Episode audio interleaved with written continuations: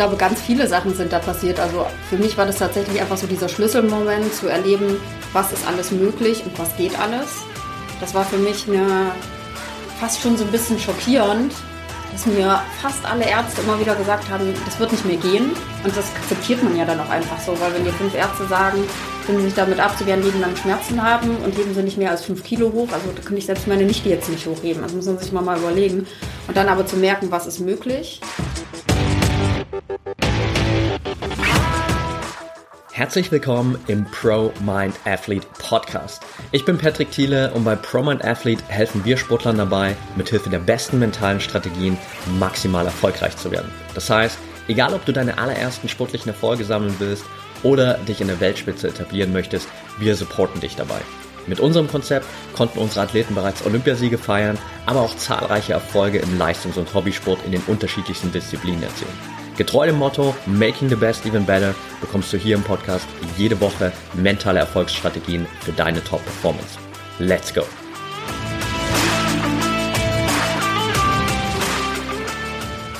Welcome back hier im ProMind Athlete Podcast. Heute mit Luise Walter. Schön, dass du dabei bist, Luise. Danke für die Einladung, ich freue mich.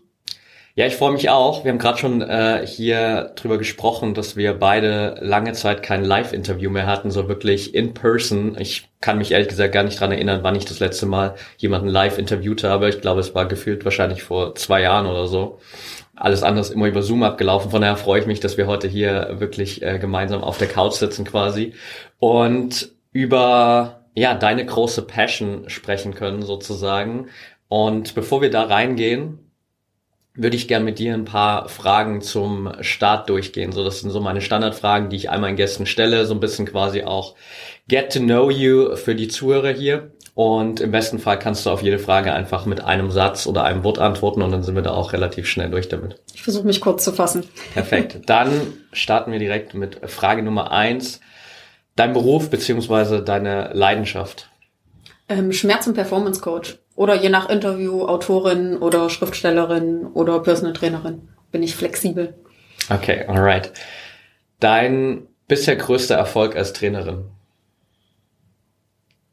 Oh, gute Frage. Ganz egoistisch, mich selber nach beiden Bandscheiben ähm, OPs wieder selbst rehabilitiert zu haben und heute persönliche Bestleistung ähm, der, bei der beiden Presse gehabt zu haben mit 141 Kilo, vor allem glaube ich für mich mental ähm, totaler Gamechanger. Sehr cool. Dein nächstes großes Ziel? Nächstes großes Ziel, zweites Buch zum Thema Schmerzen veröffentlichen. Und tatsächlich einfach die Blickweise und die Herangehensweise, wie geht man mit Schmerz um, was kann man selber machen, ähm, zu verändern. Mhm. Dein entweder privates, unternehmerisches oder sportliches Vorbild, gibt es da jemanden?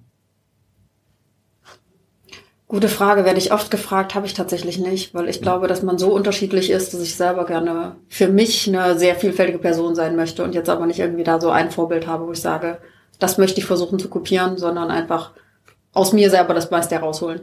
Mhm. Ja, cool. Was wäre dein alternativer beruflicher Weg gewesen? Kulturwirtschaftlerin. Habe ich studiert, habe ich ähm, acht Jahre auch gearbeitet in der Kreativbranche, ganz viele Konzerte, Events, Großveranstaltungen, national, international gemacht. Ähm, kann ich mir auch immer wieder vorstellen, ähm, hin zurückzugehen oder eine eigene Weinbar aufmachen. Spannend, ja, sehr cool. Zwei Fragen haben wir noch. Die vorletzte ist eine Sache, für die du gerade besonders dankbar bist. Mein privates Umfeld, was mir in Stressphasen einfach irgendwie zeigt, okay, entspann dich mal, du bist auch nur ein Mensch. Mhm. Und letzte Frage auf einer Skala von eins bis zehn: wie wichtig ist der Kopf für deinen Erfolg? Zehn. Alright, sehr cool. Dann sind wir mit den kurzen Fragen auf jeden Fall schon mal durch. Das heißt, du kannst ja natürlich jetzt auch gerne ein bisschen mehr Zeit nehmen für die Antworten. Und ich würde gerne zum Start so ein bisschen quasi mal kurz in deinen Background reingehen, auch einfach um die Zuhörer so ein bisschen abzuholen.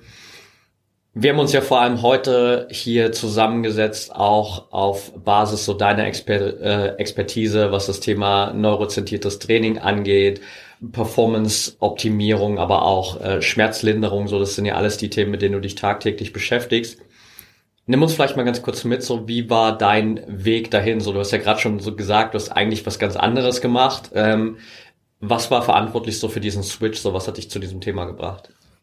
ohne da jetzt extrem weit auszuschweifen, genau, ich habe Kulturwirtschaft studiert, hatte einen coolen Job und hatte immer wieder Rückenschmerzen.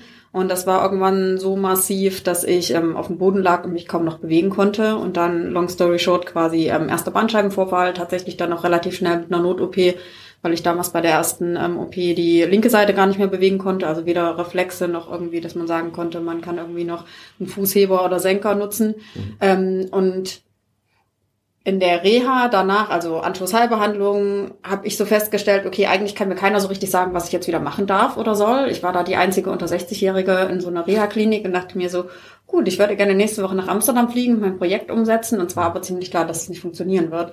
Und für mich war das damals total frustrierend, weil ich so in eine gefühlte Lücke gefallen bin zwischen medizinischer Grundversorgung, die ist fantastisch in Deutschland, und aber so diesem eigenständigen Training und vor allem so dieser Selbstbestimmtheit, hey, ich möchte irgendwie mein Business vorantreiben, ich möchte irgendwie im Beruf erfolgreich sein und ich will vor allem im Privatleben nicht die ganze Zeit Angst haben müssen, dass der Schmerz wiederkommt oder dass irgendwie die Ausfälle im Bein wiederkommen. Ähm, und dann habe ich in der Nacht- Nebelaktion meinen Job gekündigt, sämtliche Trainerlizenzen online gebucht, wo ich so dachte, vielleicht muss ich meinen Körper erstmal selber verstehen habe bei ganz vielen Personal Trainern ähm, Probesessions gemacht, fand viele fachlich fantastisch, hatte mich aber selber nie so richtig abgeholt gefühlt, weil die dann anfingen mit, du musst Bauchtraining machen und du musst Rückentraining machen, dann stehen da so Sixpack-Dudes vor dir und ich dachte mir so, ihr versteht gar nicht, was in mir vorgeht. Ihr könnt euch das gar nicht vorstellen, wie schlimm das ist, wenn man dem eigenen Körper nicht mehr vertraut. Und das war für mich so ein bisschen dieser Werdegang, dann zu sagen, okay, ich eigne mir das Wissen einfach selber an um mich selber trainieren und rehabilitieren zu können. Dass daraus irgendwann mal ein eigenes Business quasi entsteht, war nie der Plan. Mhm.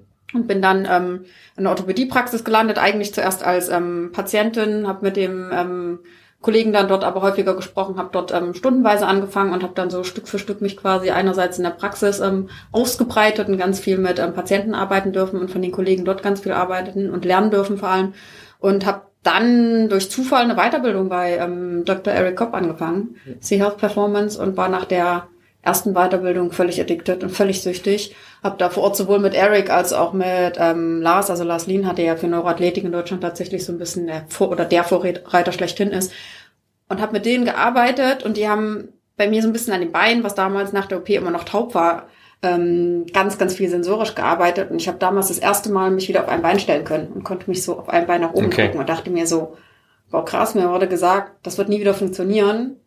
Und jetzt geht das. Und es ging drei, vier Wiederholungen, danach ging es wieder nicht mehr, danach war quasi die Kraft weg. Mhm. Aber das war für mich so dieser Wendepunkt zu sagen, erstaunlich, was der Körper eigentlich alles kann wenn man weiß, wie man quasi damit umgehen soll. Ich wusste es damals überhaupt nicht und habe aber so gedacht, okay, ich möchte das alles lernen, ich möchte das für mich anwenden können. Und daraus ist dann Stück für Stück quasi die Expertise entstanden, zu sagen, okay, eigentlich ist es total absurd, das Wissen ist vorhanden. Warum wendet das eigentlich keiner auf normale Menschen an, sondern nur bei Leistungssportlern?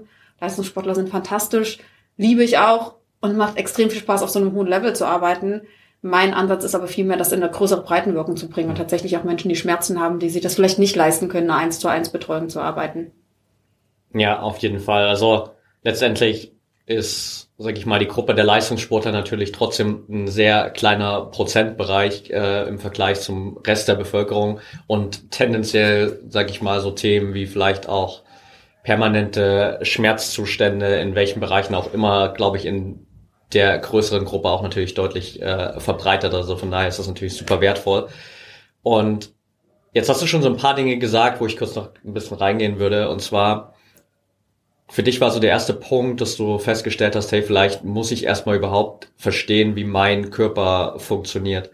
Würdest du sagen, dass das grundsätzlich auch für die Menschen, mit denen du arbeitest, einer der ersten Steps sein sollte, wirklich erstmal zu verstehen, auf einer gewissen Ebene natürlich nicht super detailliert wissenschaftlich, weil dafür bist du ja dann auch die Expertin, die das nochmal detaillierter weiß, aber auf einer gewissen Ebene zu verstehen, wie funktioniert mein Körper eigentlich?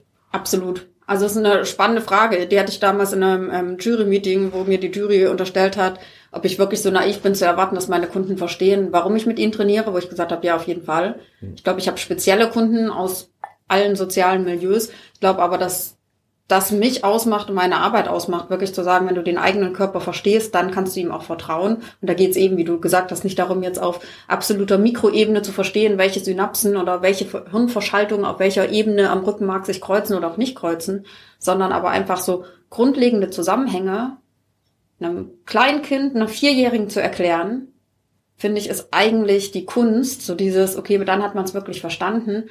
Und das habe ich sowohl mit der Arbeit mit Patienten als auch jetzt mit ähm, Klientinnen immer wieder erlebt, dass sie sagen, ah, okay, jetzt verstehen sie auch erstmal, warum sie immer wieder Schmerzen haben oder wenn es um Leistungssteigerung geht, warum sie in der Leistung eingeschränkt sind. Weil ich glaube, so dieses, die Zusammenhänge zu erklären und vielleicht auch den einen oder anderen Widerspruch zu widerlegen und aufzuklären, ist meiner Meinung nach das größte Potenzial, weil die Menschen sind ja eigentlich doof. Jeder hat irgendwie schon mal gehört, dass er sich mehr bewegen muss, dass Atmung wichtig ist, dass Körperhaltung einen Einfluss irgendwie auf den Bewegungsapparat hat. Jeder weiß, dass irgendwie Stress einen Einfluss auf die Leistung hat.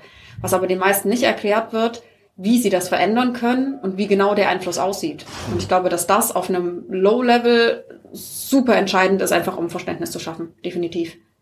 Ja, bin ich voll bei dir, vor allem letztendlich auch das halt in einer gewissen Einfachheit zu kommunizieren. So haben wir beim letzten Mal vor ein paar Wochen schon drüber gesprochen, dass es eben genauso diese Kunst ist, wirklich diese super komplexen Formulierungen auch manchmal, die man halt in der Trainingswissenschaft etc. hat, runterzubrechen, so dass es für den Otto Normalverbraucher halt wirklich verständlich ist und dass es einfach ein Gefühl hervorbringt, wo der Gegenüber das Gefühl hat, wirklich so, hey, ich habe es verstanden, ich weiß, was du meinst, ich weiß, warum wir das jetzt machen. Und nicht so einfach nur dieses Gefühl von, ja, okay, ich mache das jetzt mal, weil Luise hat das gesagt so und ich weiß eigentlich gar nicht, wofür es gut ist und ich weiß gar nicht, warum wir das machen, aber ich mache es trotzdem mal, weil da entsteht in meinen Augen, glaube ich, natürlich einerseits nicht wirklich so ein langfristiger Trainingseffekt, weil die Motivation dahinter fehlt und auf der anderen Seite eben auch entsteht daraus nicht so diese Selbstwirksamkeit, so auch dieses Vertrauen in diese Übungen zu haben, wenn man wirklich weiß, was steckt da eigentlich wirklich detailliert dahinter.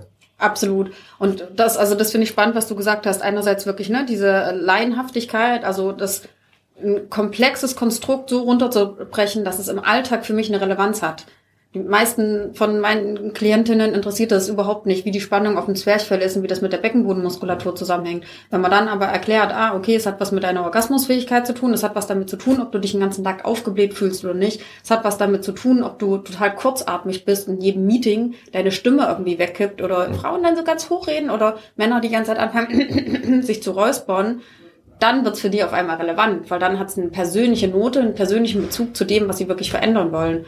Und das hat mich, glaube ich, ehrlicherweise bei Eric, also bei Dr. Kopp, am meisten beeindruckt, dass er es schafft, so diese angewandte Neurowissenschaft, die super komplex ist, auf Englisch für mich so leicht zugänglich zu machen, mhm. weil er es eben nicht nötig hat, das in komplexen Worten zu beschreiben, sondern wirklich so anwendungsbezogen mit ganz, ganz vielen Beispielen darzustellen, und da bin ich, glaube ich, ehrlicherweise noch weit von entfernt. Ich mache das nicht mehr seit 20, 30 Jahren und ich äh, habe leider nicht seine Gehirnstrukturen oder Gott sei Dank. Ähm, aber ich glaube, dass das halt total relevant ist. Es geht bei Expertise nicht drum, das kompliziert darzustellen, sondern so ein bisschen dieses man kann von Axel Springer halten, was man möchte, aber so ein bisschen dieses Bildzeitung-Niveau. Mhm. Du musst deine Aussagen, eine Überschrift ähm, runterbrechen können, sonst hast du es selber nicht verstanden. Und diese Reduktion, auch diesen Mut, Sachen zu vereinfachen und Sachen wegzulassen, um erstmal ins, ins Machen quasi zu kommen. Weil sonst, das kennt glaube ich jeder von uns, es gibt so viel Wissen, wir sind im Zeitalter der Wissens- oder Informationsflut, aber wo ist da die Relevanz für mich? Mhm. Und das ist ja dann das Schöne an der Arbeit, zumindest so wie wir arbeiten, auch im Eins zu eins, das wirklich auf das Gegenüber so runterzubrechen, dass man sagen kann, ah, okay, und deswegen ist jetzt eine Atemübung für dich in diesem Moment relevant. Und ich glaube, das hat viel mit Verständnis und Vertrauen zu tun und dafür braucht man halt die Kommunikation. Ja. Jetzt hast du gerade gesagt, dass du einerseits nach der OP in einem State warst, wo du immer noch Teile deines Beines nicht richtig gespürt hast, wo du nicht auf einem Bein stehen konntest und auf der anderen Seite gerade jetzt aus dem Gym heute kommst und irgendwie 141 Kilo auf der Beinpresse gedrückt hast. Was ist für dich dazwischen passiert? So, also was hat äh, diesen krassen Switch bei dir bewirkt? So, du hast gerade schon angesprochen, dass natürlich die Arbeit mit mit Eric Kopp und mit Lars Lienhardt da so den ersten Impuls gegeben hat, einfach zu merken, hey krass, da ist ein riesengroßes Potenzial da und plötzlich kann ich wieder auf einem Bein stehen. Was ist danach noch so für dich passiert, um wirklich wieder so komplett äh, diesen Switch zu machen auf körperlicher Ebene da? Mhm. Ich glaube, ganz viele Sachen sind da passiert. Also für mich war das tatsächlich einfach so dieser Schlüsselmoment zu erleben, was ist alles möglich und was geht alles. Das war für mich eine fast schon so ein bisschen schockierend, dass mir fast alle Ärzte immer wieder gesagt haben, das wird nicht mehr gehen. Und das akzeptiert man ja dann auch einfach so, weil wenn dir fünf Ärzte sagen, finden sich damit ab, sie werden lebenlang Schmerzen haben und heben sie nicht mehr als fünf Kilo hoch. Also da könnte ich selbst meine Nichte jetzt nicht hochheben. Also muss man sich mal, mal überlegen. Und dann aber zu merken, was ist möglich und was ist seitdem passiert. Ich habe so ziemlich alle Weiterbildungen besucht, die man in dem Bereich besuchen kann. Super egoistisch, einfach um mich selber zu rehabilitieren. Habe alles an mir selber immer wieder getestet. Das war für mich sehr, sehr lehrreich. Habe mit ganz vielen Kunden, Klienten zusammengearbeitet und also ich habe dazwischen auch fairerweise noch mal eine zweite ähm, Bandscheiben-OP auf der anderen Seite quasi gehabt. Und das war aber der spannende Switch quasi zu merken. Bei der zweiten OP war dann das rechte Bein. Ah, okay, kann ich auch nicht mehr bewegen. Ah, okay, Schmerzen viel schlimmer, weil es einfach ein Massenvorfall war. Und so zwei Wochen lang jeden Tag infiltriert werden, also quasi gespritzt werden und nichts hat was gebracht. Und aber zu wissen, ah, okay, das kann auch nichts bringen weil das auf einer anderen Ebene, nämlich nicht mehr Rückenmark, sondern ein zentrales Nervensystem quasi angreift, zu wissen, ah, okay, der Bandscheibenvorfall ist jetzt da, der kann sich aber wieder verstoffwechseln. Du musst Geduld haben. Ich glaube, Resilienz und Geduld sind für mich so die größten ähm, Herausforderungen. Ich glaube, das kennt jeder Leistungssportler, das kennt aber irgendwie auch jeder normale Mensch mit den eigenen Herausforderungen zu sagen, es geht nur in kleinen Schritten, aber du kannst die kleinen Schritte selber total bewusst gestalten und vor allem diese Vielfalt reinbringen, sowohl in Bewegung als auch in Atmung, als auch ganz viel Richtung Mentaltraining, sich mit den Themen auseinanderzusetzen. Jetzt wieder an der Beinpresse zu sein, ist natürlich für mich immer so das Paradebeispiel, weil ich nach der ersten und zweiten OP kurz danach so gedacht habe, wenn ich irgendwann wieder mein eigenes Körpergewicht plus minus 50 Kilo drücken kann, dann habe ich es geschafft. Mhm. Und jetzt bei fast dem Dreifachen zu sein, ist halt so erstaunlich, was einfach alles möglich ist. Und für mich vor allem aber zu merken, und das ist immer diese Phrase, die ich ja immer wieder bringe, Schmerzbewegen entsteht im Gehirn. Ich sitze in der Beinpresse und nicht meine Beine schränken mich ein, sondern mein Gehirn, weil ich so richtig Angst habe zu sagen, boah, wenn ich jetzt zu viel Gewicht mache, könnte ja wieder was mit dem Rücken passieren. Auch wenn ich weiß, rein kognitiv, logisch, da passiert nichts, auch wenn ich Kreuzheben mache. Ich habe einen Trainer und der, der arme Nils mir manchmal wirklich leid, weil ich jedes Mal so sage, passiert da auch wirklich nichts in meiner Bandscheibe, weil das einfach so viele Sachen sind, die du auf Social Media immer wieder bekommst.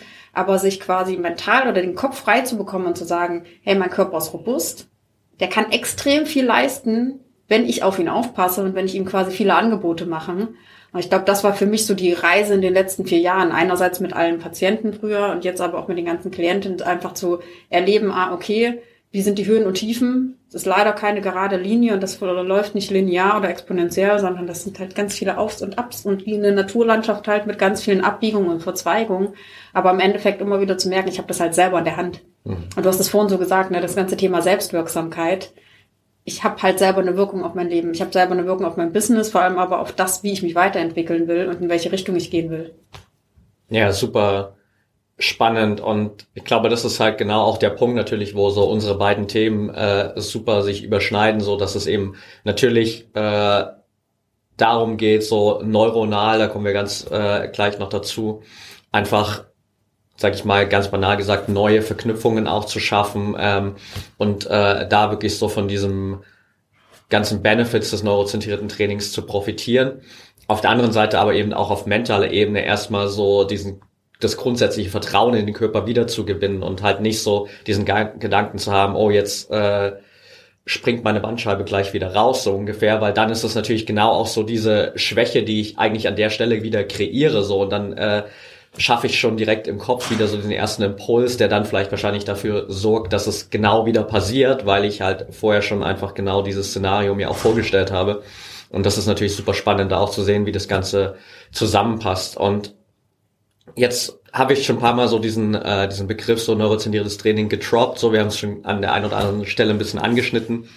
Mal grundsätzlich für die Zuhörer, die davon noch gar nichts gehört haben. Ich denke mal, so unter den Sportlern ist das natürlich ein Thema, was schon mal ein bisschen äh, mehr Aufmerksamkeit bekommen hat.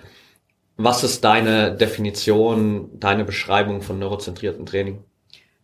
Ich struggle ehrlicherweise zurzeit sehr mit dem Begriff, weil der so viel vorgibt und aber eigentlich total schwammig ist. Neurozentriert heißt ja nichts anderes, als wir stellen das Nervensystem quasi in den Mittelpunkt. Mhm. Das heißt, wir setzen mit Training, ähm, und Coaching dort an, wo Bewegung, Schmerz und Leistung entstehen, nämlich im Gehirn, weil das Gehirn steuert alle Prozesse, egal ob das mentale Prozesse sind, ob das kognitive Prozesse sind, ob das physische, chemische, biochemische, biophysikalische, völlig egal. Das heißt, im Endeffekt setze ich einfach die Linse darauf zu sagen, ah, okay, du hast Schmerzen und du willst deine Leistung verbessern. Welche Möglichkeiten haben wir? Ganz stark vereinfacht hat man acht unterschiedliche Ebenen, wenn man sich das Nervensystem anguckt. Also gehe ich über Rezeptoren. In meinem Fall, ich habe das Bein nicht gespürt. Natürlich kann ich das nicht ansteuern, kann ich den Muskel quasi nicht auf maximale Anspannung mhm. bringen, wenn ich den gar nicht spüre. Das heißt, ich kann über Rezeptor gehen. Ich kann aber auch über die peripheren Nerven gehen. Ich kann übers Rückenmark gehen. Ich kann übers Kleinhirn gehen. Also über unterschiedliche Strukturen einfach vom zentralen Nervensystem. Das gibt Menschen wie mir, die sehr strukturverliebt sind, eine eine einfache Möglichkeit, quasi einfach Menschen zu screenen oder eine mhm. Analyse zu machen, um dann zu sagen, okay, man testet auf unterschiedlichen ähm, Arten und Weisen. Und ich, ich hatte am Wochenende die Diskussion mit einem Trainerkollege aus Leipzig. Für mich ist Training, Therapie, Coaching ist wie ein Buffet. Wir arbeiten eigentlich alle mit demselben. Egal welches Essen du draufstellst, sind immer dieselben Grundnahrungsmittel im Endeffekt. Wenn du auf einem anderen Kontinent bist, sind ein bisschen andere Obstsorten, andere Gemüsesorten, aber im Endeffekt haben wir quasi so Grundnahrungsmittel. Mhm. Und dann kannst du dir aussuchen, was du willst ob ich das jetzt Atemtraining nenne, du nennst das dann vielleicht irgendwie mentales Training, der nächste sagt dann irgendwie, ja, aber das kommt eigentlich aus dem Yoga oder das kommt aus dem Pilates. Die Übungen, ob das dann Crunch ist oder ob das eine Bauchaktivierung ist oder oder oder, sind meiner Meinung nach egal, sondern für mich geht's immer eher um die Perspektive und warum will man eine Übung machen.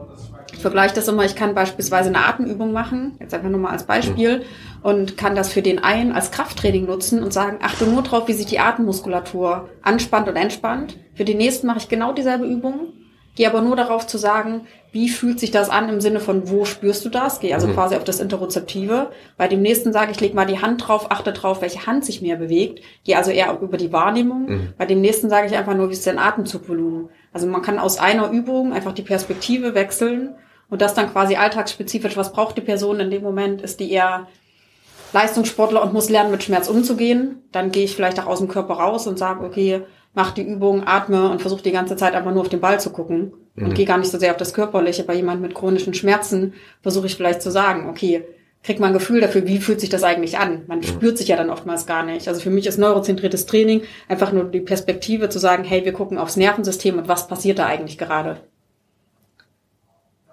Super vielfältig natürlich, mit super, super viel Möglichkeiten. Du hast schon gesagt, natürlich am Ende unser Gehirn steuert äh, alle Prozesse im Körper und von da ausgehend können wir natürlich unglaublich viel bewirken und äh, gerade natürlich auch im Zusammenspiel mit dem Nervensystem dann zu schauen, äh, was passiert da eigentlich gerade und auf welche Reize reagiert der Körper und auch so ein bisschen sich natürlich loszulösen vielleicht von der genauen, hundertprozentigen Definition in dem Sinne. So, das ist auch ein Thema, über das wir beim letzten Mal schon ein bisschen gesprochen haben, äh, sich nicht zu sehr daran aufzuhalten, sondern einfach zu sagen, so grundsätzlich geht es darum, einfach Menschen zu helfen und es geht nicht vielleicht unbedingt darum, die perfekte Definition dafür zu haben, sondern es geht einfach da darum, eine Lösung zu haben, die Menschen hilft bei dem Thema, das sie gerade haben.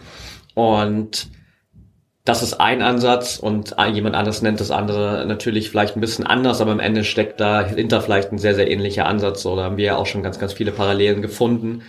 Wenn du jetzt mit jemandem startest im, in deinem Training, wie kann ich mir oder vor allem auch, wie können sich die Zuhörer so das Ganze vorstellen? Das heißt, wenn jetzt vielleicht gerade auch jemand zuhört, der vielleicht gerade noch mit auch Schmerzen im Körper zu kämpfen hat auf irgendeiner Ebene, sei es eine Verletzung, die noch gerade da ist für die Sportler, sei es vielleicht auch wirklich irgendeine chronische Verletzung bei oder chronische Schmerzen bei, bei jemandem. Was ist so der erste Step, den du mit den Leuten angehst? Auch da bin ich sehr strukturiert. Ich fange immer mit einer ziemlich ausführlichen Analyse an. Also ich arbeite, jetzt muss man vielleicht dazu ähm, sagen, ich arbeite eigentlich fast nur noch online. Ich habe nur noch mhm. einen Tag im Monat quasi Live-Klienten, ansonsten nur noch online. Funktioniert ähm, das denn wirklich online? Es funktioniert sogar besser online. Ich bin vielleicht eine der wenigen Trainerinnen, die Online-Training liebt. Jetzt gar nicht so sehr, weil es natürlich Flexibilität gibt. Ich kann von überall aus arbeiten und all diese ähm, Bullshit-Buzzwords von New Work. Was für mich aber der viel entscheidendere Punkt ist, meine Klientinnen merken, ich sitze am anderen Ende Europas oder Deutschlands, ich fasse sie nicht an, ich beeinflusse sie nicht bei der Übungsausführung. Das heißt, den Effekt, den sie in der Session haben, können sie immer wieder in ihrer eigenen Umgebung quasi ähm, repetitiv wiederholen oder quasi wiederherstellen. Mhm. Weil das ist was, was ich früher immer wieder gemerkt habe, dass ganz viele ähm, Kundinnen nach einer Session gesagt haben, ja, aber wenn ich das zu Hause mache, mache ich die Übung vielleicht falsch und ja, du hast mich jetzt aber korrigiert und ähm, was ist denn, wenn ich die Übung nicht korrekt ausführe? Mache ich es dann schlimmer? Kriege ich dann mehr Schmerzen oder weniger Schmerzen? Wo ich immer so denke, völliger Bullshit. Es gibt keine richtige, keine falsche Bewegung, es gibt keine richtige, falsche Körperhaltung, sondern es geht ja immer um diese Bewegungsvielfalt, Bewegungskompetenz, meiner Meinung nach. Deswegen, online funktioniert fabelhaft. Mhm. Selbstwirksamkeit ist viel, viel höher, viel, viel größer, weil man einfach erstens in der eigenen Umgebung ist, in der man sich wohlfühlt. Man hat nicht den Stress, irgendwo hinkommen zu müssen und quasi in einer ungewohnten Umgebung zu sein. Und ich erlebe die Leute so, wie sie wirklich in ihrem Umfeld sind. Mhm. Und ich habe so eine Klientin, da rennt immer wieder die Katze rum. Und mich hat es am Anfang in den Wahnsinn getrieben. Ich dachte, kannst du bitte mal die Katze irgendwie aussperren, wenn wir die Session machen, dass du dich fokussieren kannst? Und dann habe ich gesagt, nee, wie arrogant von mir. Wenn die Katze da halt die ganze Zeit rumspringt, ist das ja meine Aufgabe, ihr Möglichkeiten zu geben, mit ihrem Alltag umzugehen, weil die Katze mhm. ist ja die ganze Zeit da. Das heißt, wie kannst du die Katze in dem Fall quasi ins Training integrieren oder wie kann man das dann, wir haben das ganz viel dann über peripheres Sehen quasi als Tool mit reingenommen. Aber um auf die Ausgangsfrage zurückzukommen, wie läuft das dann ab? Ich fange immer mit einer Analyse an. Das heißt, bei mir kriegt jeder einen relativ ausführlichen Fragebogen, den man erstmal lang oder kurz für sich beantworten soll. Das sagt mir immer schon relativ viel aus, wie lang oder kurz sind quasi die Antworten von den Klientinnen. Und das geht dann von, wie ist deine Atmung, was machen deine Augen, schnarchst du, kannst du kommen, hast du Verletzungen. Gerade dieses Thema, hast du Verletzungen, ist für viele ein totales Thema, wo mir ganz viele sagen, ja, sie haben erst mal zwei Stunden lang ihre Ordner sortiert und mal ihre ganze Krankengeschichte aufgeschrieben. Die hat ja so noch nie jemanden interessiert. Mhm. Und ich überspitze mal, die interessiert mich auch nicht, weil ich kann in einer Stunde gar nicht auf alles eingehen. Aber in dem Moment, in dem man selber anfängt, mal zu überlegen, was habe ich eigentlich alles schon durchgemacht, hat man schon so eine große Reflexionsfläche geschaffen mhm. und so einen großen Reflexionsraum, der ja die Arbeit mit mir viel, viel einfacher macht. Weil jeder, der sich in dieser Detailebene mit sich auseinandersetzen will, der will auch wirklich was verändern. Viele brechen an der Stelle wahrscheinlich dann den Fragebogen ab und schicken den gar nicht erst ab. Das heißt, die mhm. kommen gar nicht erst zu mir in meinen Kanal quasi rein. Ähm, weil, und das ist was, was ich auch von ähm, Eric, also Dr. Kopp gelernt habe, so dieses What happened before it happened happened. In mhm. meinem Fall Rückenschmerzen. Ich hatte immer Rückenschmerzen. Die Frage ist ja, warum hatte ich die und warum habe ich einen Bandscheibenvorfall bekommen? Der Bandscheibenvorfall ist ja quasi die Spitze des Eisbergs. Was liegt aber eigentlich darunter? Und das ist immer das, was mich interessiert. Und ich fange jede Session an mit, was schränkt dich körperlich am meisten ein? Mhm. Weil die meisten, wenn man ehrlich sind, fangen dann an mit, ja, die Schulter tut immer mal weh und Rücken und das linke Knie und Sprunggelenk, wo ich so denke, interessiert mich alles nicht. Was schränkt dich jetzt am meisten ein? Mhm. Und dann für mich die viel wichtigere Frage, was nervt dich im Alltag am meisten? Hm. Weil das sind auch zwei völlig unterschiedliche Paar Schuhe. Ich habe ganz, ganz viele, gerade bei den Sportlern, immer wieder irgendwie mit, ja, Rückenschmerzen in der Belastung beim Fußballspielen, rechte Seite zieht immer wieder zu, vor allem mhm. irgendwie dann in der zweiten Spielhälfte. Da sage ich, okay, können wir dran arbeiten und was nervt dich? Ich krieg nicht die richtige, schnelle Richtungswechsel äh, hin, wo ich so denke, ah, okay, wollen wir mit seinem Rückenschmerz arbeiten oder an den Richtungswechseln? Mhm. Schränken dich die Rückenschmerzen vielleicht beim Richtungswechsel ein, aber ich glaube, dass das, was einem im Alltag nervt, emotional gesehen der viel größere Auslöser ist, mhm. um die Motivation aufrecht zu erhalten, um daran zu arbeiten. Mhm.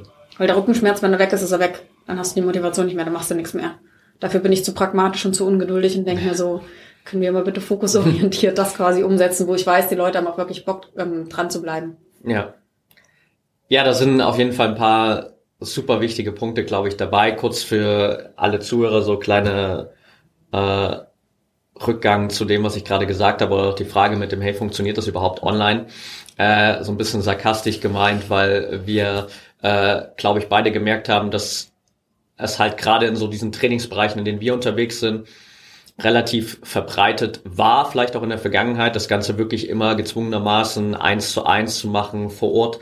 Und wir beide aber die Erfahrung gemacht haben, wenn man das mal aufbricht und einfach sagt, okay, wir machen das jetzt mal online, dann sieht man plötzlich, wie viele Vorteile daraus entstehen. Du hast es schon bei dir angesprochen, wie viel mehr Selbstwirksamkeit daraus entsteht, wie viel mehr du auch die Leute wirklich erlebst in ihrem eigenen Umfeld, wie viel mehr Vertrauen die Leute auch in ihre eigene Fähigkeit haben, wirklich das Ganze zu verbessern, weil sie völlig unabhängig von deinen äh, Bewegungen oder deinen Berührungen irgendwie machen können. Und auf der anderen Seite ich auch für mich zum Beispiel gemerkt habe, gerade wenn du natürlich äh, Athleten betreust, die äh, fünfmal im Jahr in irgendeinem Trainingslager sind und äh, auf fünf verschiedenen Kontinenten unterwegs sind zu diversen Wettkämpfen, dann kann ich nicht jedes Mal mitreisen, zumindest nicht solange mich ein Athlet äh, Fulltime bezahlt für das ganze Jahr.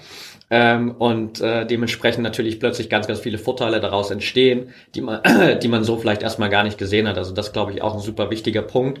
Und auf der anderen Seite natürlich dieser Ansatz auch zu schauen, okay, was ist eigentlich so wirklich dieser emotionale Trigger, der die Leute gerade am allermeisten nervt, so wie du es gerade gesagt hast, so was ist wirklich die größte Motivation? Ich glaube auch Tony Robbins sagt es immer so schön, so was ist äh, was ist der größte Pain, den du gerade hast, so, weil am Ende gibt's so diese zwei Motivatoren aus aus Pain und und Freude und äh, da einfach das mal zu identifizieren ist halt super wertvoll, weil die Leute eine ganz andere Motivation haben, das loszuwerden, als jetzt einfach nur zu sagen, okay, ich will irgendwie meine Knieschmerzen loswerden. Auf der anderen Seite also, hey, eigentlich ist der Pain, dass ich gern wieder joggen gehen würde und ich habe früher joggen geliebt und ich kann es einfach nicht mehr machen so und ich sitze jeden Tag zu Hause und bin genervt davon, dass ich das nicht mehr machen kann und dann plötzlich hast du einen ganz anderen Motivator, wenn du da mal reinkommst und das mal siehst oder auch diese Themen, die du gerade angesprochen hast und das ist glaube ich super super wertvoll. Dann natürlich so ein bisschen ergänzend, äh, was sind denn so die ganz banal gesagt, ich glaube, das ist immer eine schwierige Frage, aber was sind so die einfachsten Übungen im neurozentrierten Training, die vielleicht auch jeder für sich mal testen kann, um einfach auch zu merken, wie viel Potenzial da drin steckt. So, ich weiß, klar, du hast natürlich jetzt nicht den Einblick von jedem Zuhörer, wo stehen die hier gerade, was ist äh, gerade der Ausgangssituation, aber was sind so ein paar Übungen, wo du sagst, hey, die sind vielleicht sogar auch für jeden super hilfreich oder können für jeden super hilfreich sein, egal in welcher Situation derjenige oder diejenige gerade ist. Das kommt immer tatsächlich total drauf an. Ich weiß, dass ich da auch unter KollegInnen nicht wahnsinnig beliebt bin dafür, wie ich neurozentriertes Training verstehe und wie ich das quasi weitergebe. Für mich ist wieder neurozentriertes Training ja quasi nur eine Form der Herangehensweise, wie ich eine Übung mache. Von mir aus kann man Squat als neurozentrierte Trainingsübung nehmen und sagen, okay, wie weit kommst du? Wie fühlt sich rechts im Vergleich zur linken mhm. Seite an? Also Punkt Nummer eins, ich glaube, es gibt keine Übung, die bei allen denselben Effekt hat, weil jedes Nervensystem ist anders, jeder hat eine andere Historie hinter sich, jeder nimmt die Bewegungen quasi anders wahr. Das heißt, für mich geht's eigentlich immer um diese Körperwahrnehmung, wie fühlt sich das an? Mhm. Was ich bei allen Übungen mache und was ich von allen Kunden und Kundinnen immer wieder erwarte, ist ein Seitenvergleich. Mhm. Wie fühlt sich die rechte Seite im Vergleich zur linken Seite an? Egal bei welcher Übung, ob das ein Squat ist, ob das ein Ausfallschritt ist, ob das ich liege auf dem Rücken und meditiere ist. Mhm. Einfach dieser Seitenabgleich, wie ist die rechte Seite im Vergleich zur linken Seite. Ich bin Riesenfan von Atemübungen. Mhm. Da müssen bei mir alle Kundinnen und Kunden durch, ob sie wollen oder nicht. Ähm, geht mit ganz einfachen Klassikern die Leiteratmung los. Also quasi Hände auf den Bauch legen, ein paar Atemzüge in den Bauch nehmen, Hände auf die Rippenbögen legen, ein paar Atemzüge in die Rippenbögen nehmen, Hände auf den Brustkorb legen, ein paar Atemzüge ähm, in den Brustkorb nehmen. Und alleine das ist für mich schon oder für die Klientinnen oft ein totaler Gamechanger zu sagen, erstens kannst du in die unterschiedlichen Etagen atmen. Hm. Was ist für dich am einfachsten? Und auch da wieder, wie fühlt sich rechts im Vergleich zur linken Seite an? Hm. Ich bin totaler Bewegungslegastheniker. Für mich war das am Anfang immer so, keine Ahnung, ich atme halt im Bauch, natürlich ist rechts und links gleich. Für mich war das immer so, quatscht mich mal nicht voll, bis ich aber quasi verstanden habe, ah, es ist ein Datensammeln.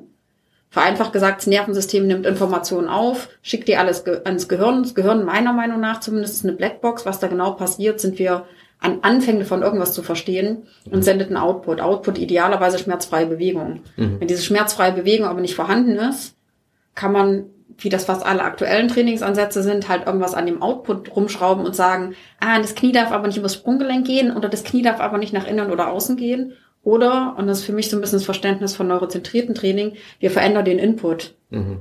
Und das kann ich halt machen über Körperwahrnehmung, das kann ich über Interozeption, also wie fühlt sich mein eigener Körper an, das kann ich über Exterozeption, sprich, was sind die Einflüsse von außen, was sehe ich, was schmecke ich, was fühle ich, was spüre ich, ähm, was höre ich und kann aber genauso gut dann auch über die Propriorezeption, also wo ist denn mein Knie eigentlich, arbeite ich mit einem Widerstandsband oder nicht. Mhm. Das heißt, für mich geht es gar nicht so drum zu sagen, das sind jetzt die drei Übungen, Augenliegestütze, Zungenkreisen, also diese ganzen Klassiker, die immer alle machen, Blicksprünge, von rechts nach links oder von ich sehe was nah und in der Ferne. Mhm. Ist auch alles nichts, also nichts Neues. Meine Oma hat auch schon mal gesagt, guck mal aus dem Fenster raus in die Landschaft und entspann deine Augen. Also das ja. ist so, neurozentriertes Training ist nichts Neues, sondern einfach nur ein Fokus auf eine sehr strukturierte Perspektive.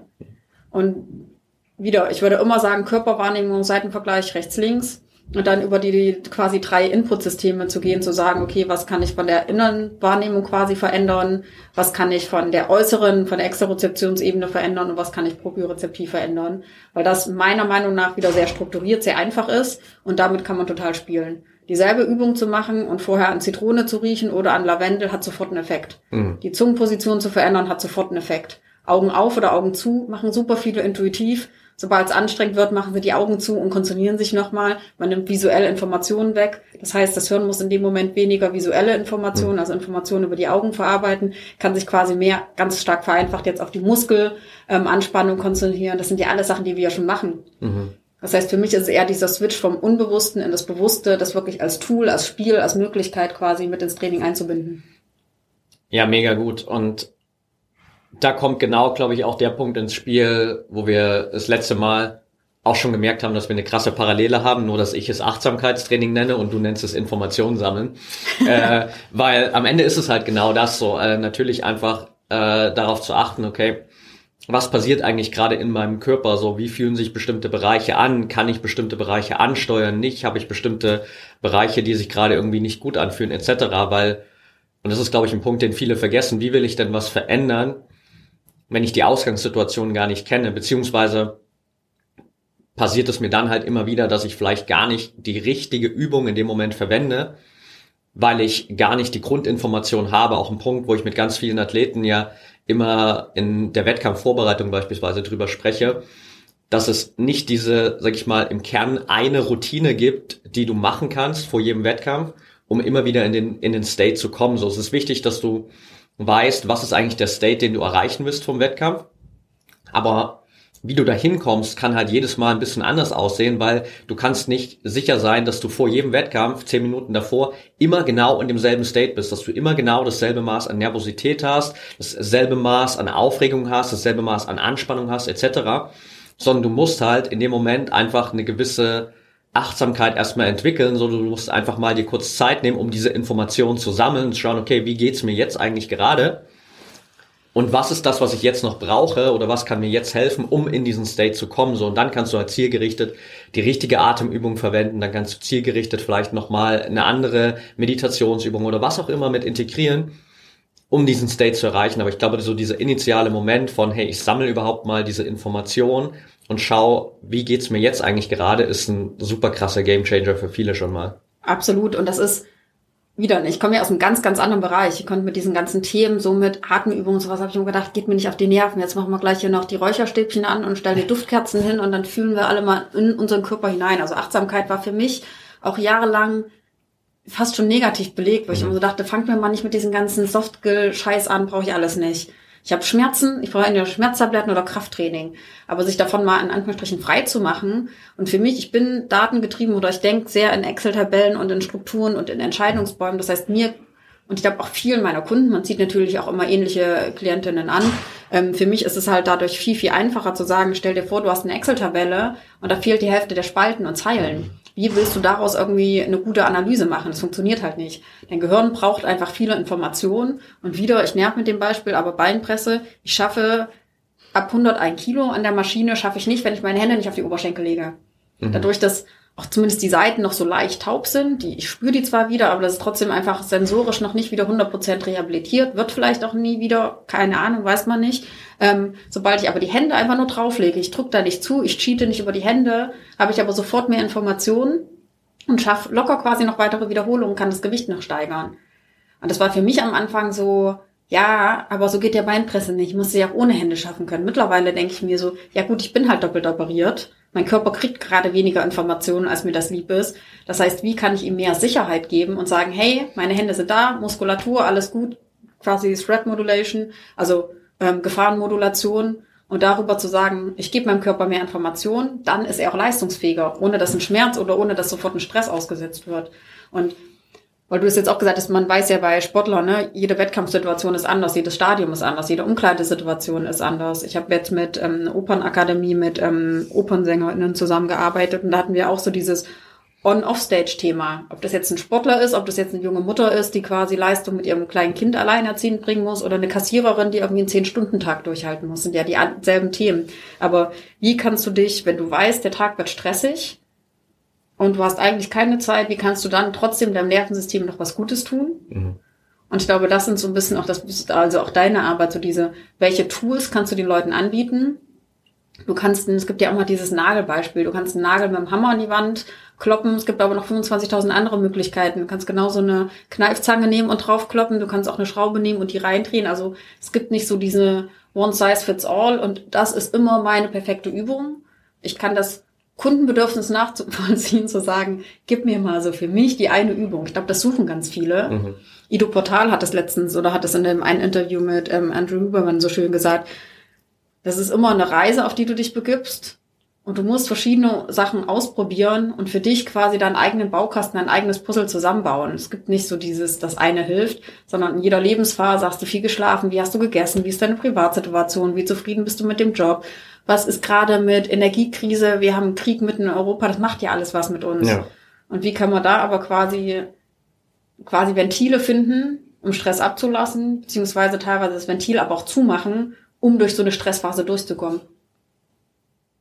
Mega wichtiger Punkt, glaube ich, weil gerade diese ganzen Impulse im Außen natürlich oder diese ganzen kleinen Stressoren, die im Alltag, egal ob es jetzt für eine Leistungssportler ist oder ob es für eine Führungskraft, für Selbstständige ist, die sind ja immer wieder da, so. Und äh, die sind mal mehr da, die sind mal weniger da. Und wir leben natürlich gerade auch vielleicht in einer Zeit, wo es unglaublich viele ungeplante Stressoren gibt, die wir vielleicht so auch vor irgendwie drei Jahren nicht voraussehen konnten und dementsprechend natürlich auch super wertvoll zu lernen, einfach so mein eigenes Nervensystem zu regulieren. Das ist so auch ein Punkt, den ich auch aus äh, einem deiner Artikel noch irgendwie so mitgenommen hatte, dass es quasi natürlich auch immer wieder darum geht, ganz gezielt auch so diese, du hast es äh, dynamische Balance zwischen Parasympathikus und Sympathikus zu finden genannt. Warum ist es in deinen Augen so wichtig? Punkt eins und Punkt zwei, was sind so in deinen Augen die, die wertvollsten Tools, vielleicht haben wir auch natürlich über ein, zwei Sachen schon gesprochen, um so genau diese, diese Balance zu finden zwischen Parasympathikus und Sympathikus im Nervensystem. Ähm, warum ist das so wichtig? Weil einfach Sympathikus, Parasympathikus, also ich hoffe, das sagt jedem was. Sympathikus ist quasi äh, Fluchtangriffsmodus, ähm, Parasympathikus ist der Regenerationsmodus. Die sind ja quasi wie eine Wippe. Also geht der mhm. Sympathikus nach oben, ist Parasympathikus nach unten gefahren und umgedreht was viele, glaube ich, noch nicht verstanden haben oder was auch oft falsch erklärt wird. Du kannst den Parasympathikus, also den Regenerationsmodus, kannst du nicht aktivieren. Weil oft wird dann so gesagt, wir müssen irgendwie einen Vagus, also man kann Vagusnerv aktivieren, aber viele erklären so, du musst deinen Regenerationsmodus mal anschalten, aktivieren. Den kannst du nicht aktivieren, sondern du kannst nur Sympathikus inhibieren und darüber quasi wie auf einer Wippe sagen, ah, okay, ich gebe da weniger Gewicht mhm. drauf oder auf einer Waage, dann geht die andere Seite nach oben. Das heißt, wir werden immer Stress haben, und das ist auch total okay. Es gibt positiven, es gibt negativen Stress. Es geht ja immer darum, welchen Einfluss habe ich selber, weil ich kann jetzt die Gaspreise und die Energiepreise kann ich als Privatperson gerade nicht beeinflussen. Ich kann in der Corona-Krise nicht beeinflussen, dass ein Großteil meiner Kunden irgendwie ihre Existenz weggenommen wird, dass Veranstaltungen nicht mehr stattfinden, dass für Sportler auf mhm. einmal keine Spiele, keine Wettkämpfe mehr stattfinden oder dass du in einer Zwei-Zimmer-Wohnung mit irgendwie fünf, sechs Personen eingesperrt bist. Die Situation ist da. Das heißt, das Einzige, was ich meinen Klientinnen an die Hand geben kann, ist zu sagen, okay, du hast ein extremes Stresslevel, was können wir jetzt machen, um auf unterschiedlichen Ebenen ähm, den Stress so zu reduzieren, dass es für dich handhabbar und managebar ist. Das hat einerseits ganz viel mit Kommunikation und mit dem Bewusstsein zu tun, okay, ich bin gerade in einer Stresssituation, sich bewusst machen, worauf hast du einen Einfluss, worauf nicht, mhm. gewisse Sachen dadurch auch zu akzeptieren.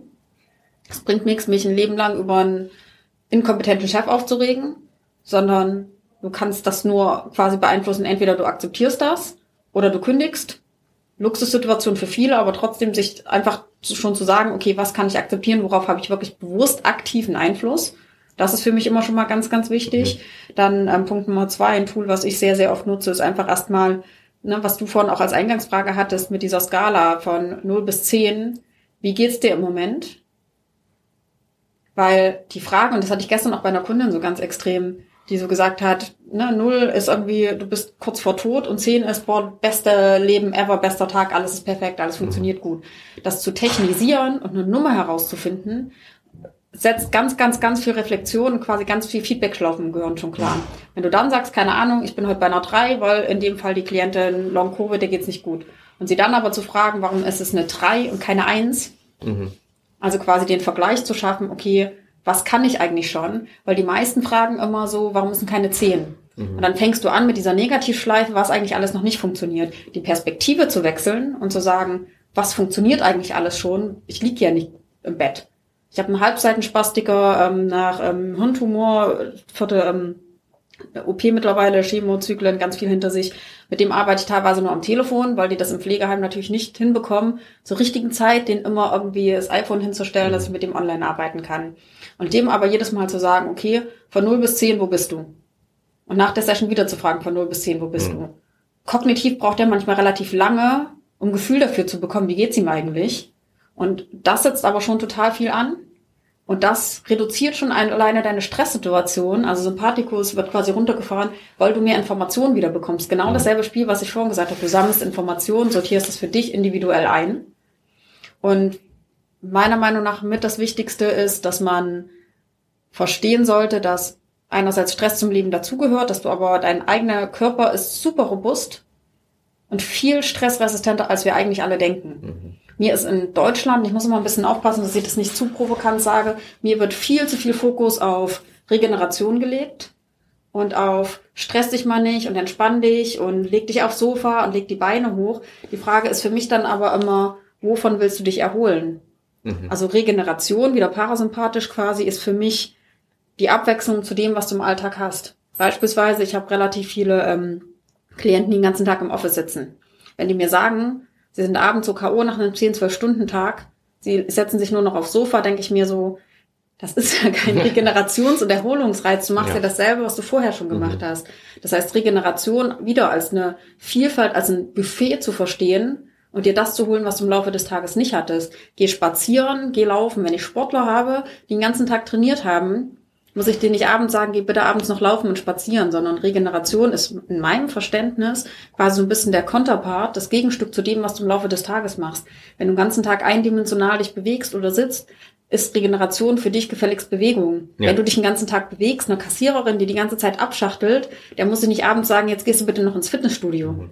Sondern die braucht dann vielleicht eher was, wo sie ihren Körper spürt, wo sie eher runterkommt, wo sie wieder mehr, in deinen Worten quasi mehr in die Achtsamkeit hineingeht. Und ich glaube, das darf man ganz vielen Leuten erstmal wieder bewusst machen und erklären. Und dann natürlich Klassiker wie Vagusnervstimulation. Ich arbeite sehr minimalistisch. Ich frage fast allen Klienten einfach, die sollen sich abends entweder ein Bauchgurt oder ein Schal oder ein Tuch irgendwas im Bauch binden, einfach nur um Bauchatmung zu aktivieren. Mhm. Weil dich hinzulegen und bewusst im Bauch zu atmen, schön, da lernst du, wenn du dich bewusst entspannst, bewusst zu entspannen. Ich hätte das gerne aber im Alltag so integriert, dass du das auch, wenn du keine Ahnung, noch die letzten Elevator-Pitch vorbereitest für den nächsten mhm. Tag, trotzdem auch schon entspannen kannst, dass wenn du deine Kinder ins Bett bringst, das für dich eine allgemeine Routine wird, wieder damit das alltagsspezifisch wird. Weil ich glaube, dieses, um auf die Ausgangsfrage zurückzukommen, diese dynamische Balance, es ist total wichtig, dass wir lernen, die Stressoren richtig wahrzunehmen und nicht sofort immer dieses, ach, ich bin so mega gestresst, das ist alles so anstrengend. Was ist denn anstrengend? Wie fühlt sich denn der Stress für dich an? Wo merkst du den denn? Ist es wirklich ein Schmerz? Ist es wirklich ein Stress? Und da geht es nicht darum, dass ich Menschen unterstelle, dass sie übertreiben oder zu sensibel sind, sondern einfach durch die Artikulation, durchdenkst du alles, was du erlebst, ganz mhm. anders. Du musst das ganz anders formulieren. Und ich glaube, das ist für mich eigentlich das am relevantesten, ähm, um dann zu sagen, okay, und dann kannst du mit dieser dynamischen Balance nämlich total gut spielen. Dann kannst du das nutzen und sagen, was brauche ich denn als Ausgleich? Brauche ich wirklich Schlaf? Muss ich jetzt meine Beine hochlegen? Ist es für mich Entspannung? Ist es Entspannung, eine Stunde lang auf dem Instagram-Feed hoch und runter zu scrollen? Ist es Entspannung, mir Schwachsinn im Fernsehen anzugucken und mich mit noch mehr Schwachsinn berieseln zu lassen, nachdem der ganze Tag irgendwie schon zweidimensional vor dem Laptop stattgefunden hat?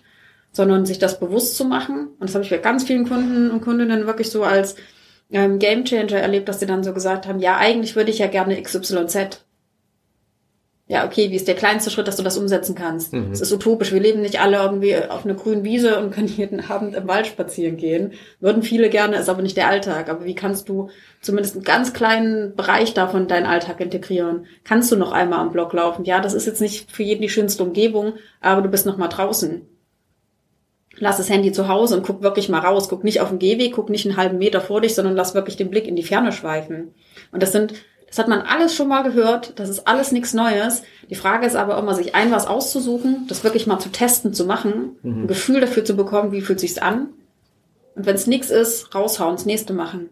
Rezepte mit einem neuen ähm, Geschmack testen. Gerade Regeneration hatte ich gestern mit einer Long-Covid-Klientin ganz lange. Was hat Geschmack, was hat Geruch darauf für einen Einfluss? Wenn du dich unwohl fühlst in deiner Wohnung, änder den Geruch, änder den Raumduft, stell eine Zitrone hin, völlig egal. Also es gibt so viele Tools. Und ich glaube, das ist halt vielen nicht bewusst wieder. Da bin ich sehr strukturiert. Wenn man sich Interozeption, Exterozeption, Propriorezeption anguckt, was fühlst du, was schmeckst du, was siehst du, was hörst du, hast du so viele Tools und auf einmal so, da man hast du so ein Schlaraffenland aus Möglichkeiten, wie mhm. du ganz einfach minimalistisch das schon umsetzen kannst.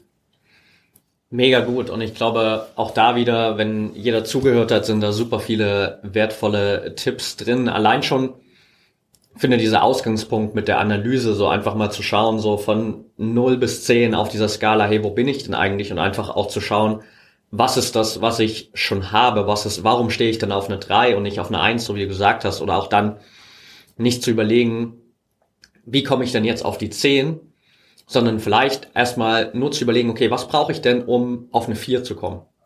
Was ist denn dieser kleine, minimale Step, der mir jetzt hilft, von einer 3 auf eine 4 zu kommen, so damit auch der, dieser Schritt halt wirklich greifbar wird, weil wie soll ich denn jetzt innerhalb von einer Sekunde auf eine 3, von einer 3 auf eine 10 kommen? So, das ist für die meisten halt einfach viel zu sehr out of the box und auf der anderen Seite auch diese ganzen Dinge halt in den Alltag zu integrieren, so das ist das, was du gesagt hast, so halt nicht nur quasi zu sagen, okay, ich kann mich zu Hause auf die Couch legen und ich kann da Bauchatmung äh, trainieren. Aber wenn ich dann halt im Job bin, wenn ich in einer stressigen Situation im Alltag bin, etc., dann kann ich es nicht abrufen und dann falle ich wieder in alte Muster zurück. Dann bin ich krass in einer super flachen Brustatmung und stress mich immer mehr sondern ich lerne dann halt das wirklich mehr zu integrieren über Übungen, äh, wie du es angesprochen hast, so dass es einfach wirklich, ja, wie man so schön sagt, in, in Fleisch und Blut übergeht, so dass ich einfach wirklich standardmäßig diese dynamische Balance habe, was mich natürlich auch viel, viel besser aufstellt für all die unerwarteten Reize, die tagtäglich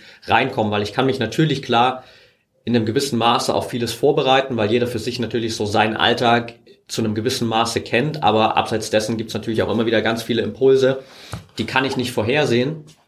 Und wenn ich dann halt in genau den Momenten nicht dynamisch direkt darauf reagieren kann, dann falle ich halt immer wieder in das alte Muster zurück und habe immer wieder diesen State von Überforderung, von zu viel Stress, plus dann vielleicht noch diese mentale Schleife, wo ich direkt immer reinfalle und mir denke so, boah, ich bin super gestresst, ich bin super gestresst. Das ist auch so ein Punkt, den durfte ich mir so in vielen Jahren abtrainieren, weil ich immer grundsätzlich am Telefon zum Beispiel auch mit äh, meinen Eltern früher immer gesagt habe, so gerade als ich angefangen habe, mich selbstständig zu machen und noch parallel auch einen Hauptjob hatte, immer so die Standardaussage, ja, schon gerade super viel Stress, aber passt schon so. Und da einfach mal auszusteigen und zu sagen, nee, ich habe einfach gerade viele Aufgaben und ich kann damit besser um, ich lerne da immer besser damit umzugehen. So, ich bin nicht permanent im Stress. So, das ist allein schon diese Kommunikation.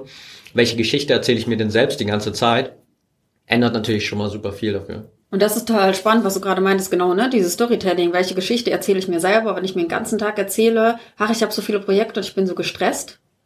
Macht das ja auch wieder was mit ein, weil du hast ja dann diese Erwartungshaltung von dir selber schon. Ja. Und erstens da, du hast gerade so gesagt, ähm, auszusteigen. Für mich ist das oft so ein morgendlicher Check-in, den ich auch vielen Kunden und Kundinnen mitgebe, zu sagen, wie geht es dir? Vorm Spiegel beim Zähneputzen und nach dem Zähneputzen das wirklich zu artikulieren. Wie geht es dir von 0 bis 10? Und ich würde sogar noch einen Schritt zurückgehen. Du hast gesagt, du würdest ähm, überlegen, warum man oder was man braucht, um von einer 3 auf eine 4 zu bekommen. Fällt mir selbst bei Kunden super schwer, bei mir selber aber auch. Ich gehe oft in die andere Perspektive. Was habe ich gemacht, um von einer 2 auf eine 3 zu kommen? Mhm. Und wie kann ich das variieren? Entweder indem ich die Länge verändere, also beispielsweise wenn ich trainiere, wie kann ich mehr Training einbauen? Für mich super schwierig. Wie kann ich die Intensität verändern? Wie kann ich die Variabilität verändern? Wen kann ich mir quasi an Bord holen? um zu sagen, ah, okay, da komme ich irgendwie nicht weiter. Und ich glaube, dass da wieder auch Kommunikation total wichtig ist. Einerseits ehrlich zu sein mit sich selber, aber auch über ähm, Herausforderungen zu reden und mit anderen darüber zu sprechen, weil ich habe klar einfach auch durch meine eigene Krankheitsgeschichte, ich habe so viele Impulse von anderen Kolleginnen und Kollegen, von Expertinnen und Experten bekommen, wo ich immer so dachte, da wäre ich nie drauf gekommen. Mhm. Ich würde, hätte nie angefangen mit klassischem Krafttraining. Also jeder, der mich mal gesehen hat, weiß auch, dass da nicht viel Muskelmasse dran ist. Aber zu sagen, ah ja, okay, ist mal ein anderer Impuls. Stupide Beinpresse. Hätte ich vor vier Jahren gesagt, bin ich bescheuert oder was? Ich setze mich nicht in ein versifftes, stinkendes Studio und mache Beinpresse. Mittlerweile denke ich mir so, geil, einmal die Woche so ein stupide Maschinentraining, total gut, weil es gibt mir eine totale Sicherheit zu sagen, geil, ich schaffe 141 Kilo mittlerweile. Ja. Also das macht ja auch was mit sich. Und ich glaube, dass es im Endeffekt immer darauf hinausläuft, dass du halt eine Verhaltensänderung haben willst.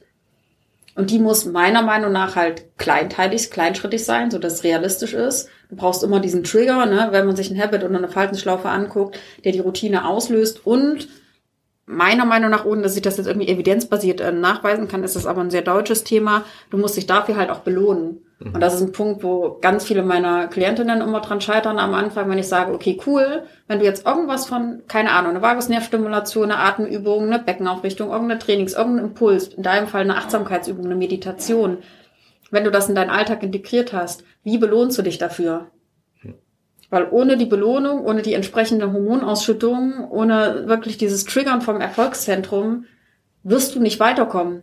Sondern dann kannst du das über Disziplin kurzfristig quasi versuchen durchzubrechen, aber du wirst nie zu jemandem werden, der wirklich jeden Tag trainiert. Du wirst nie zu einem Sportler werden, du wirst nie zu einem Athlet werden. Ja. Sondern sich das einfach zu machen und sich, und das fällt so vielen schwer, wenn ich sage, überleg dir eine Belohnung. Musst mir nicht erzählen, was? Kann super privat sein, kannst du deine ganzen Vorlieben, Bedürfnisse, Wünsche, leb sie aus solange sie dich in dem, was du erreichen willst, weiterbringen. Wenn jetzt jemand abnehmen will, ist vielleicht als Belohnung eine Sahnetorte nicht ideal, aber zu sagen, hey, du trainierst jede Woche, machst dir einen Haken in den Kalender und darfst dich dafür einmal im Monat mit einem Stück Sahnetorte belohnen. So what? Scheißegal auf die Energiebilanz. Wenn das für dich quasi funktioniert, um dafür zweimal die Woche zu trainieren, fantastisch. Du trainierst zweimal die Woche, hast du vorher nicht gemacht.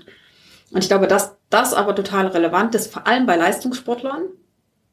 Dieses Belohnungsthema. Mhm ja immer so extrinsisch motiviert sind. Die Belohnung ist dann halt, wenn sie ähm, gewonnen haben. Ja, was ist, wenn du nicht gewonnen hast? Ja. Dann fallen die alle in so ein Loch. Was ist, wenn die auf einmal, ich habe gerade einige, die aussteigen und Karriere beendet haben. Auf einmal gibt es ihr ganzes Belohnungssystem nicht mehr. Dieses, der Coach sagt, ja toll, du wirst für die Mannschaft nominiert, du kriegst deine Auflaufprämie. Das sind ja alles externe Reize.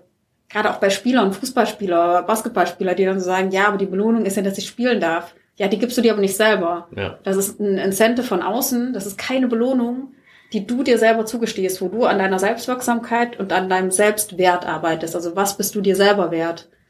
Und ich glaube, das ist vielleicht sogar noch individueller als das Training an sich. Mhm. Mit vielen Kunden rede ich drüber, mit einigen, die fangen ähm, debil an zu grinsen, wo ich so denke, gut, will ich gar nicht wissen, was deine Belohnung ist, aber schön, wenn es für dich funktioniert. Und ich glaube, das ist aber halt total wichtig, auch so als Tool wieder ne, am Anfang, was wir hatten, ich glaube, das zu verstehen, dass das halt relevant ist. Und ich habe das bei vor allem ganz, ganz vielen chronischen Klientinnen und vielen mit Essstörungen, mhm. die wirklich nicht sich belohnen, sondern eher bestrafen. Das heißt, die haben das Training nicht gemacht, die haben eine Übung nicht gemacht, dann verbieten sie sich zu essen, dann verbieten sie sich irgendwie, sich mit Freunden zu treffen. Und ich immer so denke, dieser harte Umgang mit sich selber, das ist ja eigentlich, das ist so kontraproduktiv, sondern ne, Pavlosche Hundeversuch. Du willst dich dafür belohnen, dass du etwas gemacht hast, dann wird's auch einfach, dann wird's ja. auch easy. Ich bin Kaffee-Junkie, für mich wird fast alles mit Kaffee irgendwie ähm, belohnt. ist für mich einfach, weil ich viel Kaffee über den Tag verteilt trinke. Das heißt, ich kann an Kaffee auch ganz viele andere Habits quasi oder andere Verhaltensmuster ähm, anbinden. Und ich glaube, das sind halt so Kleinigkeiten. Wieder, das hat auch jeder schon mal gehört, das ist nichts Neues. Das für sich aber umzusetzen, wirklich mal zu sagen, ah, eine Sache daraus pick ich mir jetzt. Und immer, bevor ich einen Kaffee trinke, mache ich eine Atemübung. Neben den Kaffee, weil er gustatorisch, weil es durch Koffein natürlich auch Neurotransmitter ist, ist es nochmal besser, als sich mit einem Schluck Wasser zu belohnen, geht aber rein theoretisch auch. Und da aber zu überlegen, cool, wie kann ich das wirklich so fließend in meinen Alltag einbauen? Weil, Diskussion hatte ich gestern mit einem Journalisten, der meinte, oh Gott, mein Tag muss ja so total durchoptimiert sein. Wo ich so dachte, gar nicht. Aber ich habe für mich so meine drei, vier Trigger, die das für mich sehr automatisch und sehr easy going quasi machen, zu sagen, ich mache meine Übungen, ich mache morgens meinen Sport, mache meine kalte Dusche, immer bevor ich einen Kaffee trinke, mache ich irgendeine Übung, je nachdem, was gerade in dem Monat der Fokus ist, und dann switche ich wieder und denke mir so, so, zack, und abends gibt's Pizza, Kaffee und Rotwein. Und das funktioniert dann aber halt auch. Und sich das aber quasi bewusst zu machen, okay, wo ist da die Balance? Wo darf ich mal übers Ziel hinaus? Wo darf ich mal faul sein? Wo erlaube ich mir das? Weil ich weiß, okay, die nächste Woche sieht wieder anders aus. Gibt dir halt einen viel größeren Spielraum. Ja. Da waren so viele Dinge drin, da könnten wir wahrscheinlich jetzt noch Stunden drüber reden. Ähm, ich finde es ich find's mega gut, weil es einfach unglaublich wertvoll ist, so diesen individuellen Ansatz einfach in den, in den Vordergrund natürlich zu stellen und auch jedem so zu zeigen, wie viel man wirklich selbst auch in der Hand hat. Wie viel du halt wirklich dafür tun kannst, dass da eine gewisse Leichtigkeit für dich auch reinkommt, dass es eben nicht so ist vom Sinne von, hey, du musst ja super diszipliniert sein und es muss ja super anstrengend sein und dein ganzer Tag muss ja super durchgetaktet sein. Nee, es, es kann auch super leicht sein, wenn du die richtigen Trigger benutzt, wenn du für dich die richtigen Impulse findest, wenn du die richtigen Belohnungen findest, etc., dann muss es nicht schwer sein, so dann darf es auch super leicht sein und äh, trotzdem profitierst du extrem davon. Also das ist, glaube ich, auch super, super wertvoll und mit Hinblick darauf auch, dass du gesagt hast, dass du um 11.30 Uhr hier auch gleich einen wichtigen Termin hast, habe ich noch zwei Fragen an dich. Und zwar, du hast vorhin gesagt, so dein nächstes großes Ziel ist es, dein zweites Buch zu schreiben. Dein erstes Buch heißt Neurozentriertes Training, so trainierst du Gleichgewicht und Stabilität. So vielleicht für die Zuhörer, die jetzt gerade bis hierhin noch dran geblieben sind, in welchem, sag ich mal, State in Anführungsstrichen bin ich, wenn ich dein Buch kaufe? Sehr, sehr gute Frage. Hoffentlich kann man es in jedem State lesen. Hm. Also, weil mein Ansatz, vielleicht äh, zu dem Hintergrund, mein Ansatz war zu sagen, ich möchte, dass Therapeuten, Trainer das lesen und für ihre Kunden anwenden können. Ich möchte vor allem aber, dass meine Kunden, und das sind Endkunden und Patientinnen, das lesen und sofort anfangen können zu arbeiten. Egal, ob man 12 ist, ob man 16 ist, ob man 80 ist, ob man 45 ist, ob man Kinder hat oder keine Kinder hat. Mhm. Ähm, über den Titel den würde ich heute vielleicht ein bisschen anders wählen, ehrlicherweise, weil ich glaube, der ist sehr ungriffig und man weiß nicht so richtig, was man damit anfangen soll. Es geht aber einfach darum zu sagen, wie kannst du wirklich niedrigschwellig sofort deine Körperhaltung verbessern? Wie kannst du einen Einfluss auf dein Gleichgewicht nehmen und auf deine Stabilität? Und Stabilität so ein bisschen eben auch wieder dynamische Balance aus An- und Entspannung, gar nicht nur so, wie kann ich jetzt stabil stehen, um zu squatten, sondern auch, wie schaffe ich das quasi zwischen Stress und Entspannung hin und her zu switchen. Mhm. Okay, alright. Dann packe ich das auf jeden Fall auch mit in die Show Notes und dann habe ich noch eine letzte Frage, die ich auch all meinen Gästen immer stelle. Und zwar gerade in so, ja, ich sag mal so ambitionierten Umfällen, in denen wir uns auch einfach bewegen natürlich, dreht sich vieles immer um Erfolg letztendlich. Ähm, trotzdem bedeutet Erfolg natürlich individuell für jeden was anderen. Was äh, bedeutet Erfolg für dich, Luise? Wow. Äh, jetzt erwischst du mich. Was bedeutet Erfolg? Ähm, alles umsetzen zu können, was ich will, mit einer Leichtigkeit und einem Grinsen im Gesicht. Und dafür die nötigen Fähigkeiten zu haben. Mhm. Alright, sehr cool. Für diejenigen, die sich vielleicht gerne mit dir connecten wollen, die vielleicht sogar auch mit dir arbeiten wollen, was sind die besten Wege dafür? luisewalter.de und darüber findet man dann, glaube ich, alles weitere am einfachsten. Okay, perfekt. Dann danke ich dir auf jeden Fall mega für deine Zeit. Super viel Spaß gemacht. Und danke dir auch für die ganzen Impulse. Ich glaube, da war echt wirklich sehr, sehr viel drin für jeden, der bis hierhin zugehört hat. Äh, hört euch das Interview gerne noch ein zweites Mal an. Ich glaube, da ist extrem viel drin, was jeder für sich mitnehmen kann. Und danke dir auch einfach für deine Arbeit, weil ich glaube grundsätzlich der Ansatz einfach super wertvoll ist, da vielleicht auch so ein paar Grenzen aufzubrechen, ein paar Strukturen aufzubrechen, die sich etabliert haben, einfach auch neue Wege zu gehen und dementsprechend auch Lösungen anzubieten, die einfach für jeden wirklich extrem viel Leichtigkeit wieder kreieren. Und das feiere ich extrem. Von daher äh, danke dir. Danke dir.